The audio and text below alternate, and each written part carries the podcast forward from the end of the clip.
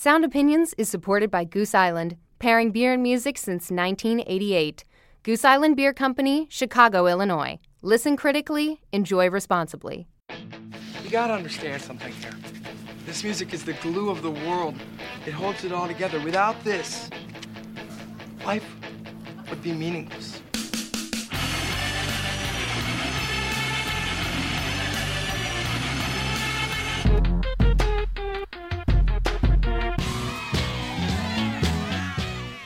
So crazy about?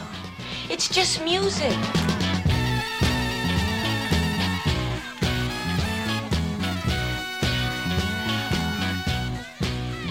Welcome to Sound Opinions from Chicago Public Radio and American Public Media. I'm Jim DeRogatis, the pop music critic at the Chicago Sun-Times. And I'm Greg Kot. I write about rock and roll for the Chicago Tribune. Today on the world's only rock and roll talk show, we've got the shovel out again, Jim, and we're going to be digging up those buried treasures. One of our favorite kinds of shows, Mr. Kot. Music you may not have heard, but you need to. You're listening to Sound Opinions, and time now for some music news.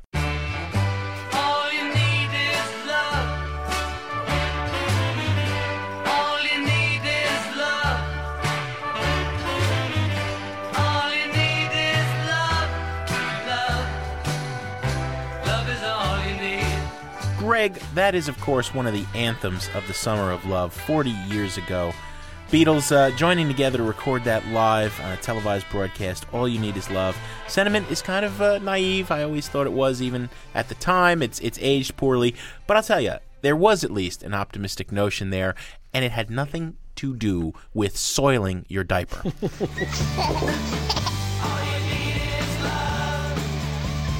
One, two, three. It's over. For ultra leak protection, all you need is Luvs. Coming soon, new Bear Hug Stretch. It stretches to fit and helps stop leaks as well as the pricey brands. And the new undisputed living room champ. Leak protection for less. All you need is Luvs. That is a uh, commercial for a product I won't even name, although it does have something in common with the title of the Beatles, All You Need Is Love. It is a uh, disposable diaper brand. Look, I- every time we think we can't get further disgusted by selling some classic piece of rock music to an advertising campaign, we see it happen again. And now Procter and Gamble, the manufacturers is- of this disposable diaper, which I will mention is not eco-friendly. Okay, have you been reading about that? Uh, has has soiled literally a Beatles song. The problem here is that uh, you know the Beatles themselves do not retain the rights to their music, so we've been seeing increasingly. There was a popular department store ad that's been all over the place using another Beatles tune, but this one, I mean, just the the notion of diapers and a Beatles song like that going together. Uh, Michael Jackson still retains part of the uh, Beatles publishing along with Columbia Yep. uh, Music, and uh, they're the ones shilling these tunes. And boy, oh boy, it just uh, it's something wrong. Beatles fans are up in arms. They've been posting all over the web. They're really aggrieved here. I, I can't wait till we get to the point where enough people get so sickened by this use of, of music that it actually becomes a negative for the advertisers. I agree. I think the, the most egregious part of it, as you said, Jim, is the Beatles don't have any control in how their music is used. And, uh, you know, it, it would be one thing if the Lennon estate was checking off on this stuff, but they don't. And it's got to be I wish, embarrassing. I wish we knew about this last week so we could ask Yoko what she thought about this. Absolutely. And furthermore, Jim, the Beatles aren't the only pop stars who are aggrieved this week about their way their image is being used for commercial purposes. I don't know what you heard about me. Put up, can't get a dollar out of me. No Cadillac, no perms you can't see. Then I'm a B.I.M.B. That is the rapper 50 Cent. Jim, I find this next story unbelievable. 50 Cent is suing a uh, Traffix Inc., an advertising company that is using graphic shoot the rapper advertisements on the internet. In these uh, advertisements, they are creating a character, a cartoon character resembling 50 Cent, and the message is saying, shoot the rapper and you will win $5,000 or five ringtones guaranteed. The ad invites the user to use his or her computer mouse to aim and fire at the rapper.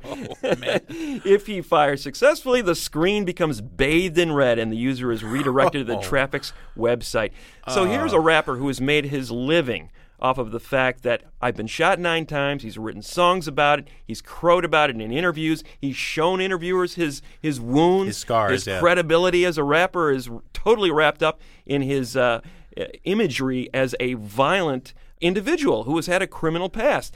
And now he's saying these ads are promoting violence and threaten his safety. Well, but who wants to be turned into a digital whack-a-mole game? I mean, that's not not not cool. It's not cool at all. Traffix Inc., I mean, th- that's pretty despicable, I've got to say. But, you know, 50 Cent is the one who created this environment for his music, and now he's upset that somebody else is trying to exploit it. I think the only thing he's really upset about is he's not getting a He cut didn't of think of it money. first. Yeah. Professor, another word for pirate treasure? Them's my treasure, and I'm a burying 'em where no one will know where they're at but me.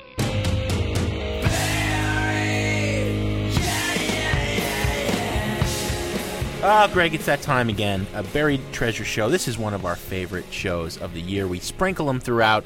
These records have kind of crept under the radar, Greg. We didn't get a chance to give them a full blown review, but we've been enjoying them. We want to talk about them. We're eager to play good music. It's a whole show of what we consider great music.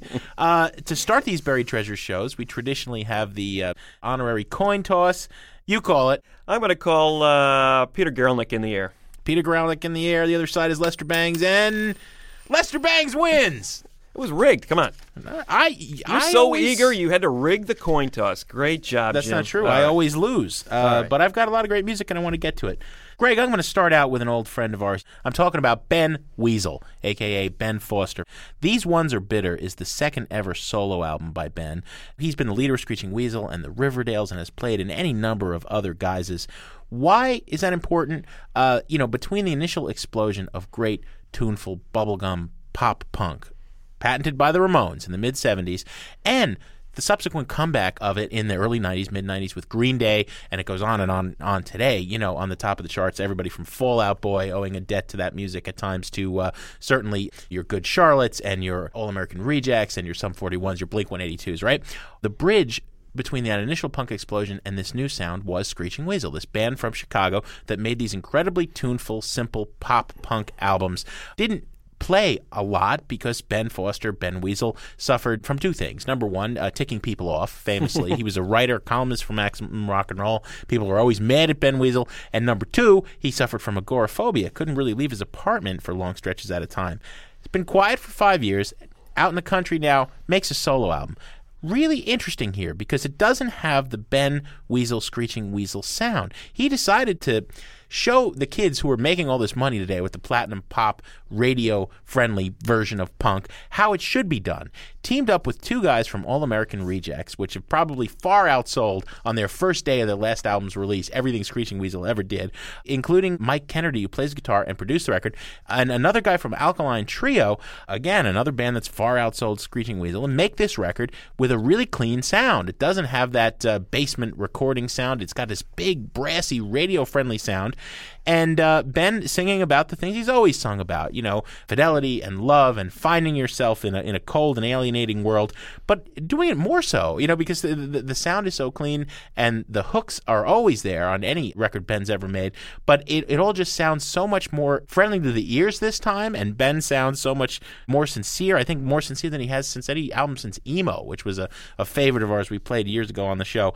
I'm going to show you what I mean. This is a track that uh, is at the end of the album. It's called Only in November. It is a ballad, albeit a ballad by Screeching Weasel standards. It still moves pretty quick, but it is a real heart on sleeve love song and love lost song. Let's give it a listen. Ben Weasel, Only in November on Sound Opinions.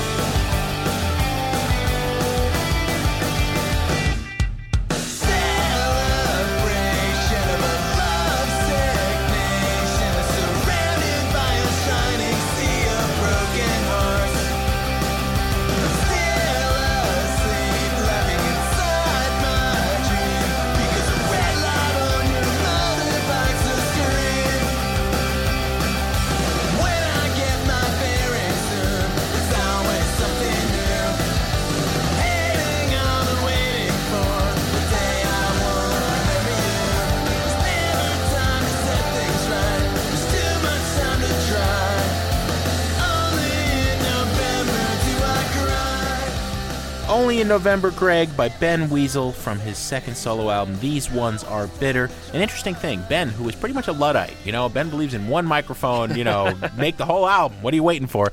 He's releasing this only digitally. You can go to uh, his website and find it. He figures there's no need for a record company anymore. Log on to my website, download this album. It's a cool release. What have you got? I have a uh, band here, Jim, for my first buried treasure that is from a town near and dear to my heart because I spent the first 18 years of my life there, Syracuse, Hmm. New York, upstate New York. Not exactly a hotbed of rock and roll. Not didn't produce a whole lot of bands, but they've just produced a really good one, I think. A band that has self-released a self-titled EP. The name of the band is Ra Ra Riot. They formed at Syracuse University in early 2006, have been touring pretty extensively in the Northeast, and uh, built up a pretty good buzz on the internet. The band had a recent tragedy when their drummer, John Pike, uh, 23 years old, was found dead after a party in Massachusetts. But they've decided to continue. They've hired a new drummer, and uh, they're playing behind one of the best six song EPs I've heard this year. Reminds me a little bit of that sort of dark forward motion of early REM, that propulsive, dark, mossy REM sound with more Like of a Murmur. uh, yeah, that very much in that vein, but with a more of a pop overlay. Uh, the singer's got a distinctive voice and much more of a pop song element over the top of these driving propulsive rhythms. They've also got an interesting addition to the traditional bass drums, guitar, keyboards approach. They've got a cello and a, and a violin player Yeah. that sort of add an extra layer of texture to the music. And you'll hear a little, little bit of marimba on this record. So pretty ambitious little pop band out of Syracuse, New York, with a song called Everest from their self-titled EP Ra Ra Riot on Sound Opinions.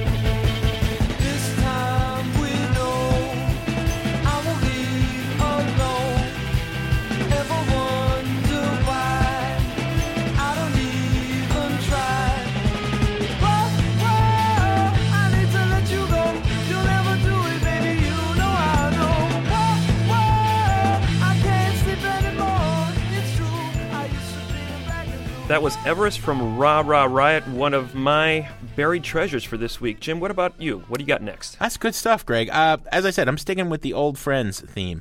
Luna was a band that a lot of people loved dearly, and we're sorry to see him come to an end a couple of years ago. Before that, Dean Wareham, who was the main man in Luna, led Galaxy 500, which I think is one of the great underappreciated bands of the 80s and 90s, that era just before alternative blew up. I've always been interested in anything Dean Wareham has done. He's been keeping kind of a low profile in recent years, except for uh, working on the film score for that really cool movie, uh, The Squid and the Whale by Right, Noah yeah. Baumbach. But he has uh, his partner, his love interest is is a woman named Britta Phillips, who was a member of Luna in the last couple of uh, incarnations of that band.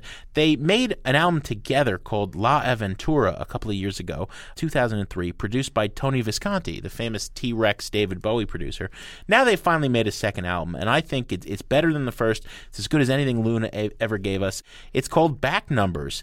And um, they're doing some interesting things on here in the kind of duet mode of uh, classic Lee Hazlewood, Nancy Sinatra. I'm going to talk a little bit more about that later. There's also a cover of a Trog song that will break your heart. Uh, it's really beautiful, but I'm going to play one of their originals. It's got this wonderful, sleepy, shoegazer, psychedelic, ballad, entrancing, hypnotic feel going on. It's called Words You Used to Say by Dean and Britta. Glasses dirty, the drinks are dead. Happy birthday, have this, she said. We're color coded, we're coded red. And those are words you used to say.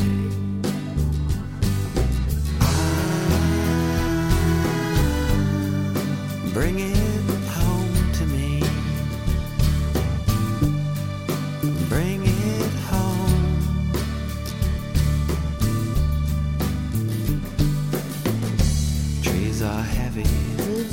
and I am gray. Those are dragons we used to slay. Those are games we used to play. And those are words you used to say.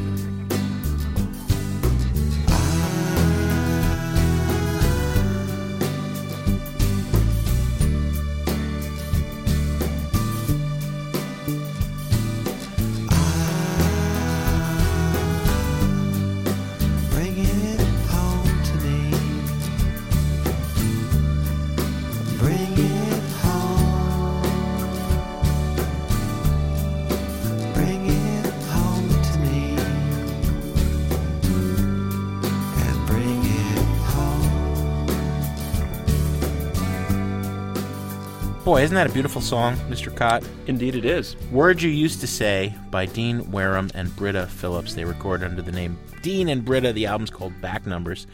We're going to take a break shortly. On the way out, though, I want to sneak one more uh, half a treasure in, okay? I mentioned Lee Hazlewood and uh, the connection here. I think Dean and Britta have really been trying to imitate those classic pop songs that Nancy Sinatra and Lee Hazlewood did together in the 60s. Of course, I'm talking of These Boots Are Made for Walking, Some Velvet Morning. You know, he was the psychedelic cowboy, was Lee Hazlewood, this weird country western guy combined with Nancy Sinatra, you know, this sex kitten kind of girlish voice.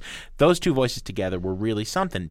This guy has in recent years become a real cult hero. You've had bands like Tindersticks and Pulp and Beck and Calexico and even Jessica Simpson covering Lee Hazlewood. So he decided it was time to give one more album. He says it's his farewell gift to the world. He calls it Cake or Death. There's some failed stuff on here. The guy is not beginning to end uh, perfect, but I like this song. It's called Nothing. We're going to be taking a break and then we'll come back with more buried treasures on sound opinions from Chicago Public Radio and American Public Media. I took the time to say nothing to her. She took the time to say nothing to me. And in the time I said nothing to her, she said nothing.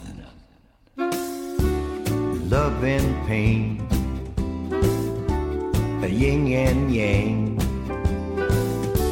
still the same. Nothing.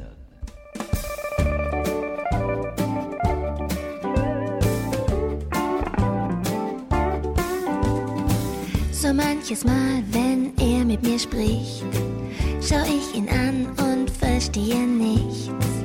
Ich sehe, dass sich seine Lippen bewegen und ich denk an gar nichts. Ein bisschen dies,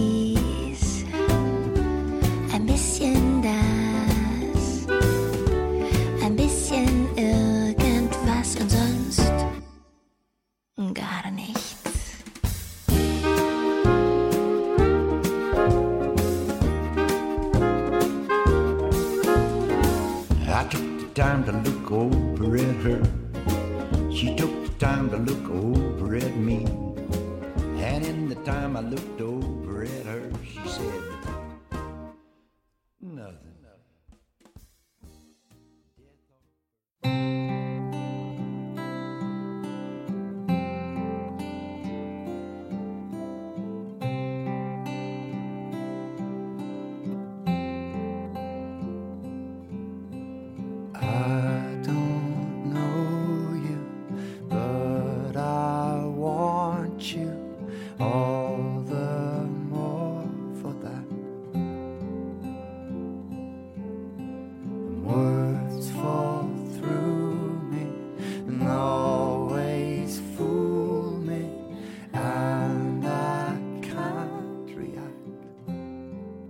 Welcome back to Sound Opinions from Chicago Public Radio and American Public Media. We're in the midst of our discussion about buried treasures, records that have fallen underneath the mainstream radar screen the last few months, but that we feel need your attention. One of those records that I feel desperately needs your attention is the song Falling Slowly from the Once soundtrack. If you have not seen this movie, I highly recommend that you do go see it.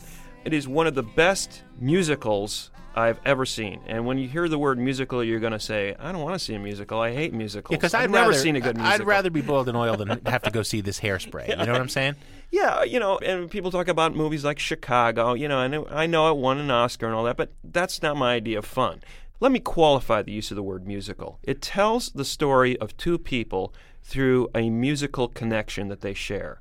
They never kiss in the movie. They never have any kind of a an affair per se, but they definitely fall into a deep, deep relationship through the music that they make together. And it's really extraordinary to watch it unfold on screen, the way the music is, is used in the movie. They play full songs in this movie to illustrate the development of their relationships. Hmm. And, and it's really powerful, it's really moving. The track you're hearing at the outset here, Falling Slowly, is the first time they actually find that they have this bond, this this mutual appreciation for music. He's teaching her the chords. She's sitting at a piano at a music store. There's only one other person in the store, the proprietor, who's sort of bored by the whole thing at first, and then realizes, hey, these two people are doing something really wonderful here, and and their relationship proceeds that way. It's a wonderfully told story, a beautiful movie. The the two main leads in the movie are Glenn Hansard. Uh, some of you may know that name as the lead singer in an Irish band called the Frames, and he also had a bit role in that movie The Commitments back in 1991. That Hmm. that role only convinced him that he never wanted to act again. uh, he had no interest in acting after that. But his friend John Carney, who was an original bass player in the Frames, has been making some very fine movies over the years. Asked him to write the music for this film. And Glenn proceeded to do so, started writing songs for the movie, eventually got asked to take the male lead in this movie alongside a 19 year old Czech pianist named Marketa Irglova, who happened to be his songwriting collaborator for a number of years in a band called The Swell Season. He had met Marketa when she was only 13 when he was staying at the house of a promoter in the Czech Republic who really liked the frames, started booking the frames, asked Glenn to stay at his house in between gigs if he wanted to. And he met this precocious 13 year old piano player, and they, they started to develop a musical collaboration that resulted in this uh, the second band being formed, the Swell Season. So what you're seeing here on screen, in addition to this beautiful story told by these two quote unquote fictional characters, is really sort of a semi documentary of the relationship that these two people have. Hmm. And it's a it's a musical relationship. They're best buddies. They've only kissed once, uh, and that was it. There's not a, there's not a romantic relationship here. It's a musical relationship. So it, it's a, it's an intriguing storyline, beautifully told, and the climactic scene in the movie. Musically, revolves around this next song, When Your Mind's Made Up. It is the moment when they finally get into a recording studio for the first time, these two musicians and a small band, and they finally record music together, and, and you sort of see them developing this relationship further in, in the recording studio. So here's that song, When Your Mind's Made Up, from the Once soundtrack on Sound Opinions. Like everyone.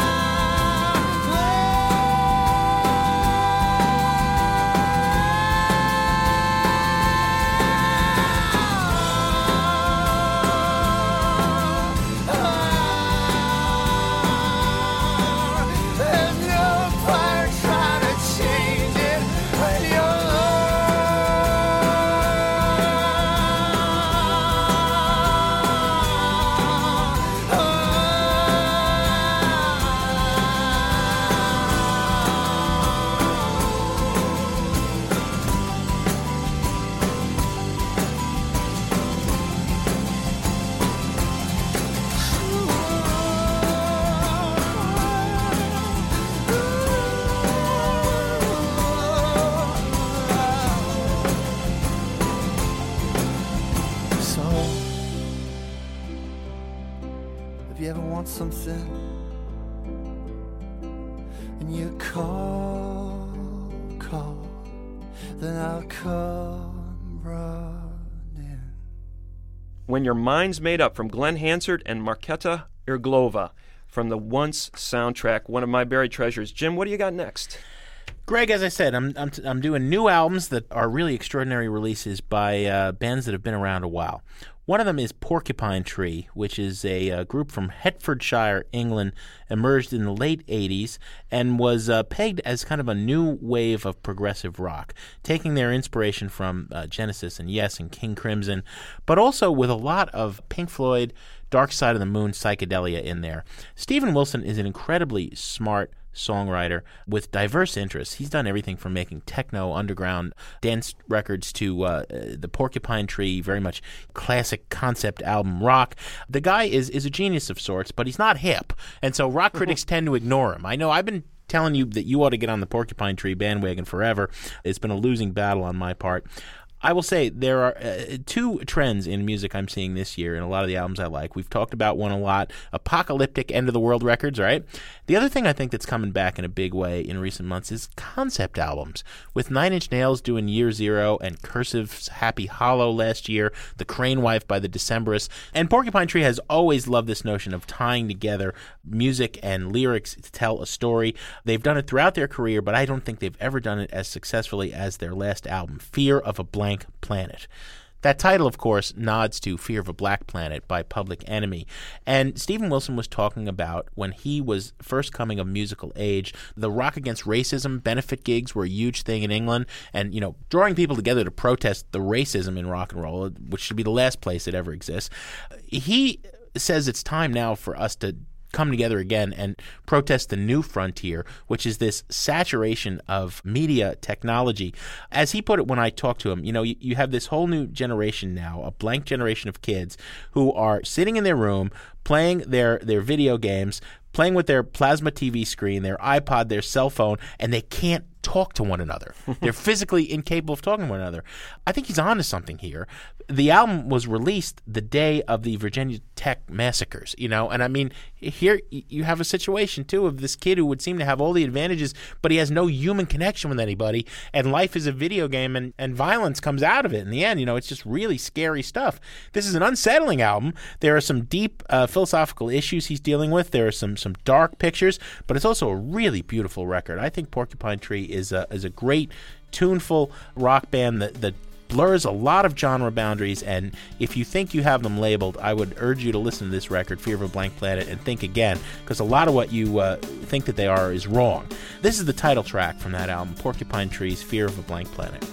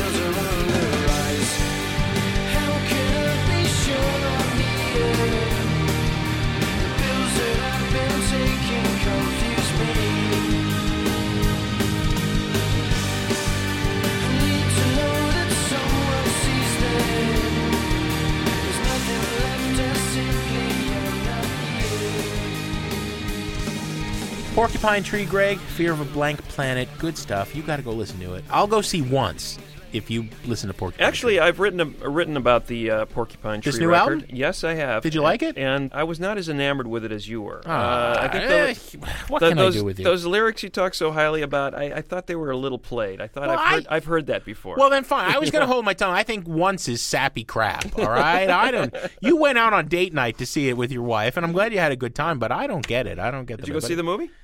No. Well, no, but I listened to the okay, record. I don't okay. want, the record didn't make me want to see the movie. See the movie. Why would That's I all I waste two say. more hours on the record if I didn't like the Yeah. uh, the movie? If I didn't like the, no, I had no knowledge at all of what this movie was about. I didn't know there was a soundtrack existed. I went out to see it. I was blown away. All thought it was right, a all right. terrific movie. You got one more buried treasures pick before we take a break, right? I, I do indeed. There's a new band in the UK called Dragons. They've just been putting out some singles. They finally came out with a record in the UK. I do not believe it's available in the US, uh, but I highly recommend the singles that have, uh, I've been hearing off this record. Who is Dragons? A couple of people of, of somewhat of obscure nature, not big names. The singer is named Anthony Tombling Jr., and there's a drummer, David Francolini, who's had some somewhat of a pedigree. He's played with bands like The Cure and Julian Cope. He's been in a number of rock bands uh, since the 90s with a psychedelic edge. What they're doing in the Dragons, though, uh, reminds me a lot of what Joy Division might be doing if they were still around in 2007. And I don't mean that in an Interpol kind of way.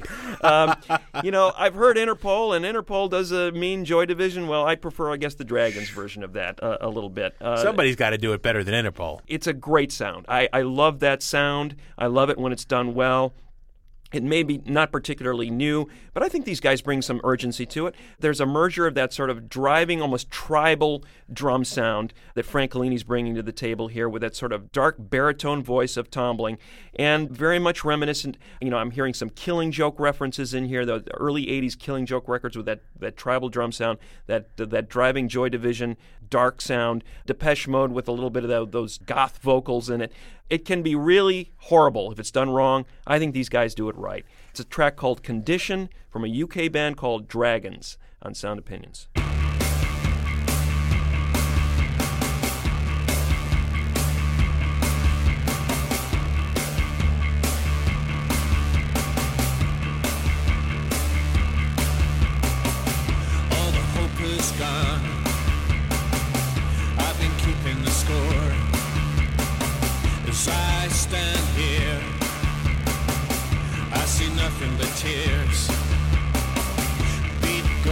Goes on. The beat goes on. Through the fire and storms. Through the rage of the soul. It's our condition. It's our condition.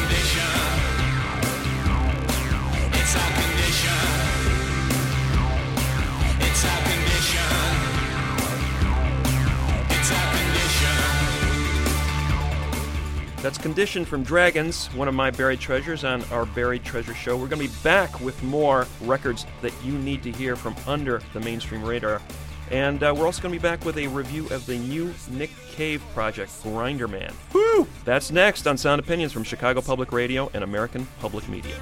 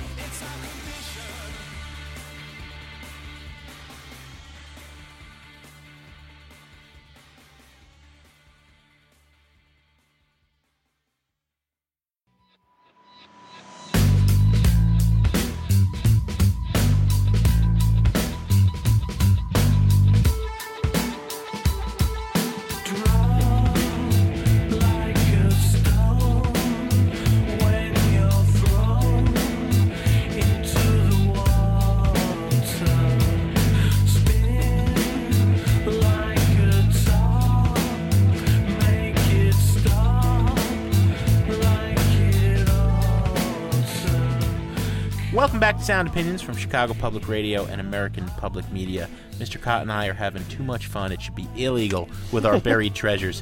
I am playing a neat little bit of space funk there called Drop from the second album by a UK supergroup called Githead. G I T H E A D. As I said, these are albums by people who've been making music for a long time and are doing extraordinary new stuff, but maybe get overlooked because, I don't know, rock critics get tired of writing about them. Who is Githead? Do you know? I have no idea. This is Colin Newman of Wire. Oh, that's cool. Now, you know I'm predisposed to like anything that any of the Wire boys do, although I've been harshly critical of some of their stuff as well. There were three Wires, and Wire came together for its third reunion a couple of years ago, made an extraordinary record, blew both of us away, and now they've broken up again. They're a brilliant group of English art punks that have been around since the mid 70s can't get along, can't stay together for too long Yeah. at a time, but that's all right because then we get individual wire related solo albums. Colin Newman, I think, has made the most tuneful pop records of any of the wire guys on his own. Extraordinary discs like A to Z in 1980 and Not To in 1982. There was another uh, couple in the uh, late 80s, Commercial Suicide and It Seems. He's made a lot of dance music on his own. He's running a cool label on his own called Swim what he's doing in Githead is a uh, collaboration with some really interesting people. Robin Rimbaud of Scanner, the I think really groundbreaking and fascinating electronic musician, and his wife Malka Spiegel, who led a uh, band called Minimal Compact, is Israeli art pop punk Yeah, band. really great. really cool stuff. And uh, Minimal Compact's drummer is in this group as well, Max Franken. What I really think it is, though, is a Class A backing band for Colin to sing some of his solo pop songs again. And uh, he delivers the goods. I think it's as good as any of the records he's put out on his own, and very nearly as good as it would be to have a new Wire record. And I'll prove my point. This is a song called On Your Own by Githead from an album called Art Pop on Sound Opinions.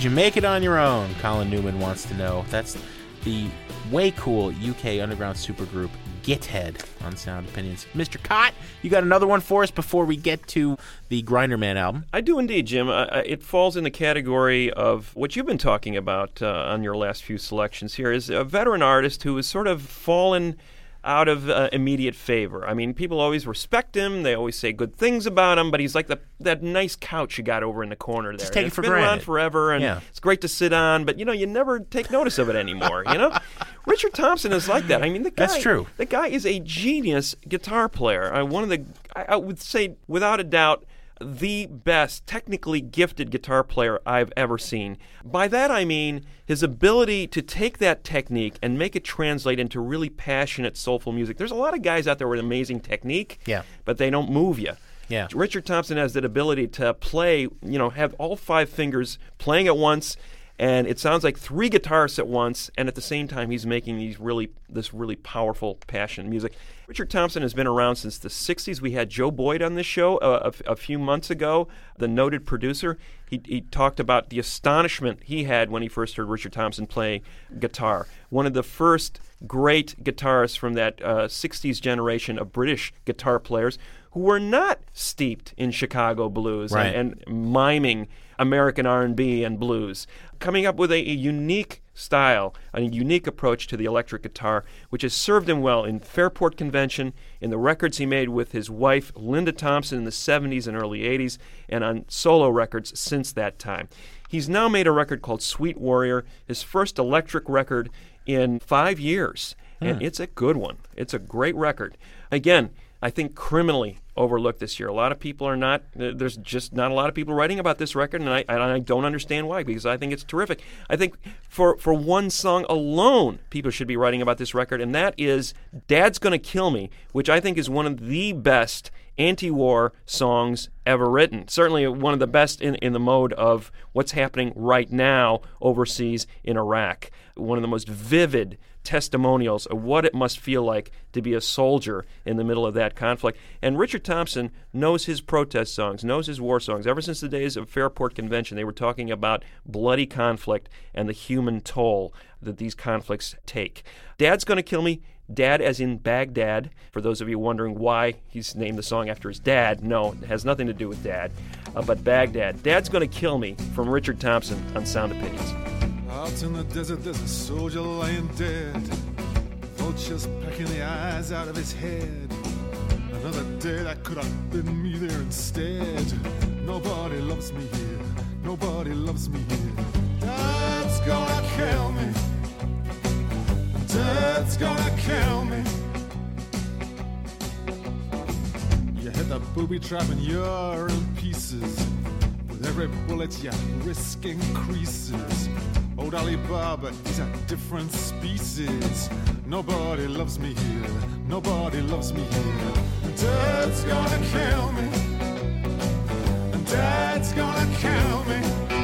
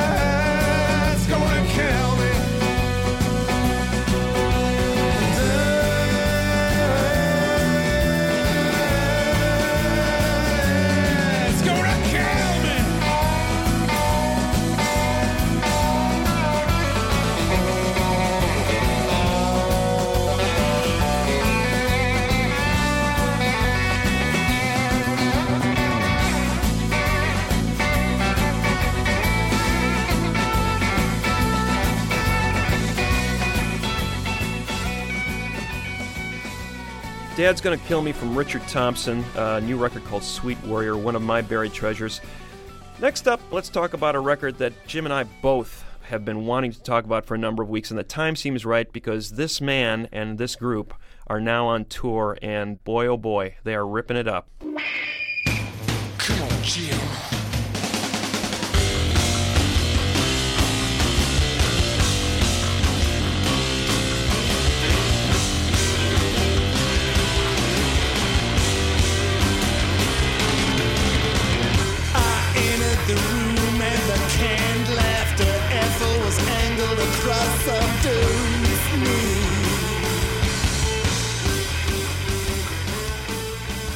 Wow, that's Depth Charge Ethel from the debut album from uh, Nick Cave's new band, Grinderman. Boy, is that nasty. Oh my god. The, the entire record has that sort of filthy punk blues sound tone to it.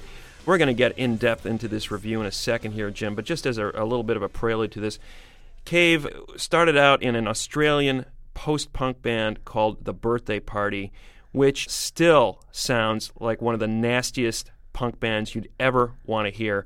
There's some question as to whether or not Nick Cave would have survived or any of his bandmates survived in that band had they continued because they lived the life that they sang about. It was a nasty, brutish group. And uh, it imploded, blew up basically. Cave went on to form the Bad Seeds, which took the ideas of the birthday party and refined them a little bit, took a more orchestral approach to the blues. You'd still had that overheated punk drive there, but much more fleshed out musicianship in the bands. You had some really virtuoso players in the Bad Seeds for the last 20 years. Yeah. And in that time, Cave became a respected songwriter. Here's this guy Well, who's and a poet and a novelist, and he had this whole Old Testament preacher Yeah. thing. The guy is a scholar and he's a real writer, and also so so you got this kind of orchestral thing happening and the literary thing. But it was time to get back to the dirty roots, wasn't Yeah, it? I think that's what Grinderman's about. I, I think that's what we're here uh, for. Is that the Grinderman sound really developed in the studio when he started putting together songs for another Bad Seeds record, and usually those sort of demos, those very raw demos, end up getting developed into full-on, fully orchestrated Bad Seed songs. This time, Cave said, "You know, no, this." I like this nastiness. I love what we're getting here on this very raw level. And here's a classic example of what they did. This is a song that I'm going to edit for We can't- our it's radio so listeners' nasty we can't even say the title. We can't say the title of this song, but let's just leave it at this. We'll throw a euphemism in the middle. The middle word is a euphemism. No sex blues from Grinderman on Sound Opinions.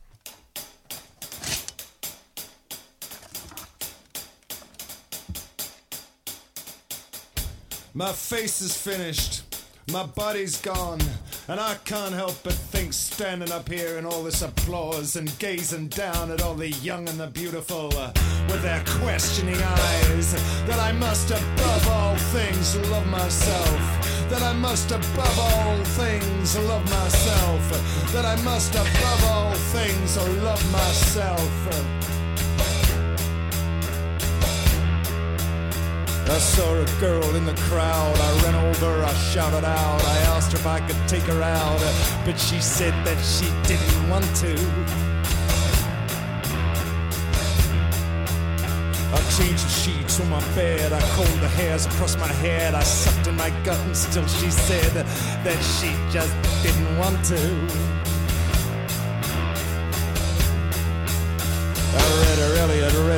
Her I tried best to stay up late. I fixed the hinges on her gate, but still she just never wanted to.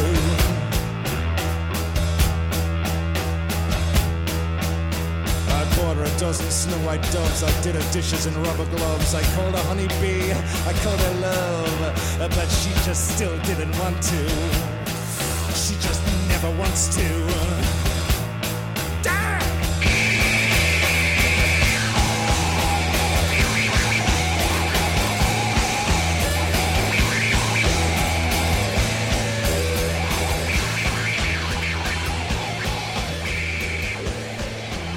Is that guitar explosion something, Mr. Kot? I, uh, I I was taking a long drive with my family on Sunday, my uh, my ten year old and my wife, and I was sampling a whole stack of potential buried treasures, winnowing down. They give me a lot of leeway, okay? You know, we were listening to Ben Weasel, and they're fine with it. We're listening to all this stuff. Then I played Grinderman. It scared them. My daughter was upset. Uh, my wife was like, "Enough with this! What are you?" You know, and that's great. This is rock and roll. It makes people really uncomfortable. I love scaring that. the baby, I Jim. know, man. It was, you know, rock and roll still needs to have that power at times. And of course, as a disciple of Iggy Pop, Iggy Stooge, Nick Cave can be a frightening man on stage, especially when he channels that dark Gregory Peck as the Old Testament preacher in uh, Moby Dick kind of thing, right? and obviously, that's a song about him not getting any satisfaction. And, uh, you know, the, the way that the music imitates the content of the lyric and you know it is dark and it is dirty and it is frightening but it's also very very funny Oh, yeah. i cleaned the sheets on my bed i combed the hairs across my head i sucked in my gut and still she said i don't want to you know and it's like oh man and the whole album is like that there are nasty words galore there are ugly sounds that'll fry your eardrums it's one of the dirtiest filthiest scrungiest albums i've heard in a long time and i am absolutely rabidly in love with it Yeah, well, it, you know, it's one of those records where he's close to 50 and you can smell the midlife crisis coming on. You know, it's okay. Let's clean the decks. Let's go back to basics. Let's go back to our roots. And right away, you start rolling your eyes. Go, oh no, you know, uh, what's this going to be like? And and he is talking very frankly. Uh, you know, as you mentioned, you know, my belly's getting you know a little flabby. My I'm starting to lose my hair. I did the dishes for her with the gloves on, and still she didn't satisfy me. It's like you know what this, this guy's sort of pathetic, but he's laughing about it. The other thing that that contributes to the sound of this record, the nastiness. I mean, Cave really is not a guitar player. Well, he plays most of the guitar on this record. Warren Ellis, a world class violin, Violin player, yeah. didn't play much violin on this record. Yeah. He played a bunch of other things, but he didn't play much violin. So you get this really raw, dirty sound, and you can tell they're they're they're sort of thumbing their nose at growing old. Well, you know, you think we're getting old, you know, and it's just like we're gonna we're gonna show you, and it's it, there's this attitude that's coming across that he hasn't had in quite a while. I almost think like as you were saying, the the uh, Nick Cave literary image. It's almost like Yeah. he's spiteful about that. I I ain't ready for my tweed coat and uh, Oh, you know, like you know, smoking Lou, jacket. Lou Reed yet. has essentially become a professor and a lecturer now, and Nick Cave is not ready to go there yet. No, and and I tell you, you know, I love the new White Stripes album, and I think that that's a great example of bringing the blues into rock and doing something new. Grinderman's even better. I, I would have killed to have been there, but a couple of nights ago in New York at Madison Square Garden, Grinderman opened for the White Stripes. Can you imagine what we just heard Yeah. at Madison Square Garden? Yeah. Wow. Yeah, that would that would be something. This is a Um, great band. I, you know, we on the buy it, burn it, trash it scale. This has been our Buried Treasure show. They were all buy it's as far as we were each individually concerned. This is an actual review. We'll both rate it. This is a buy it. In fact, buy three copies. buy one for your ten year old and give it to her on her seventeenth birthday. Yeah. you know, because I, I will. You know, there will come a day when my daughter. That's when she's going to frighten me. Yeah, when yeah. she appreciates this record. But I'm glad. I'm glad there's still music to scare kids. what about you? I don't want my kid to hear this record yet. You're absolutely right. This is not a kid friendly record, and all the more power for it. Uh, it is definitely a buy it record. What do we got coming up on the show next week, Mr. Kot? Next week, Jim, we have one of the great punk bands ever. You may not have heard of them, but they are one of the great punk bands ever. I will stake my career on it. As little value as that might have, the Effigies are a great band. They're going to be in the studio for an interview and a live performance that is going to blow you away. Good stuff, Greg. As always, Sound Opinions has been brought to you by the Ace production team of Todd Bachman, Matt Spiegel, Jason Saldanha, and Robin Linn, with some interning help from Chuck the Intern, Chuck Lee. And of course, Greg, our executive producer and fearless leader, is Torey Southside Malatia, who I think inspired some of those Nick Cave songs. I'm telling you, I just have a feeling.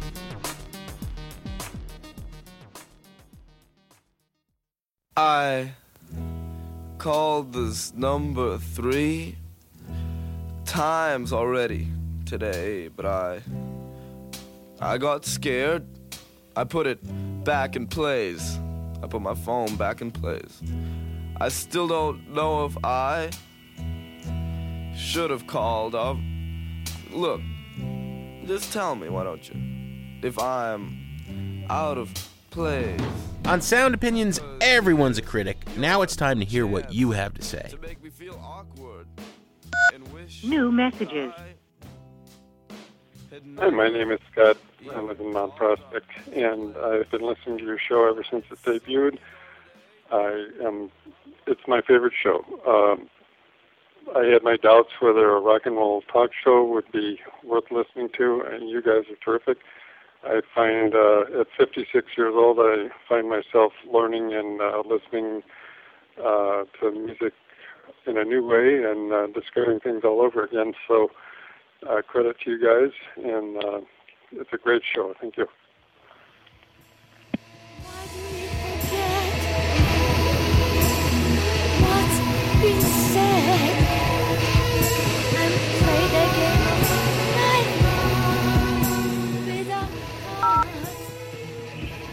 Hi, this is Dave McKinney. I live in Springfield, Illinois. Just got through listening to the uh, most recent podcast where you interviewed Yoko Ono, and I just thought, what a fascinating uh, profile you did of her. I mean, she was just, I learned so much off of it. I, I had this impression of Yoko as kind of the, uh, you know, this, this evil woman that broke up the Beatles, and uh, you, you really put a human face on her.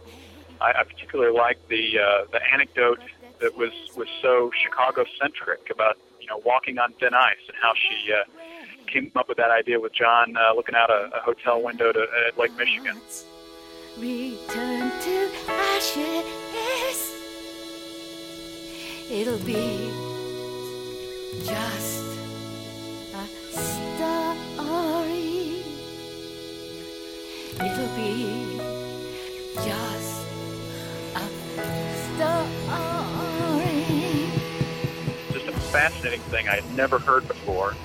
Uh, and I got to admit, I mean, after hearing some of her music and, and uh, you know, taking a second look at it through you guys, I, uh, I, I think I might take another look at her. Um, take care. Bye.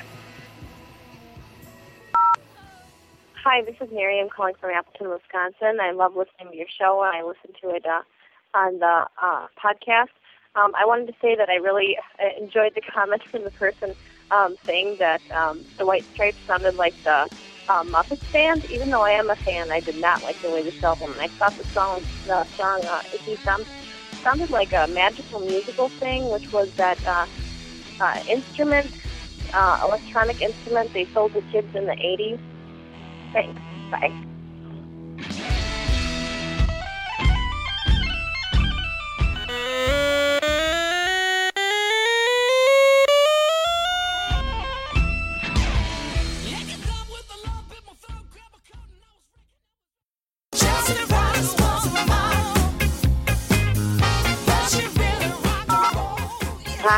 Hi Sylvia Ewing.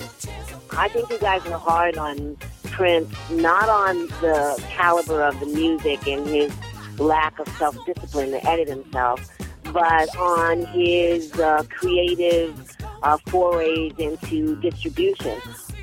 The new world it means having independence and reaching people where they are. So just like television shows and um, newspapers have to find uh, creative ways to get content to people, um, so do musicians. And what he's doing with the mail might have been um, a little more corporate, but giving stuff away is a good thing uh, sometimes. And I think that uh, the, a newer generation is going to come up with entirely new ways to get their music out to people where the people are. Okay, take care. Your brother got to jump in the water. No more messages. Go ahead, Chelsea. To give us your opinion on sound opinions, call our hotline 1 888 859 1800. We'll be back next week with sound opinions from Chicago Public Radio and American Public Media.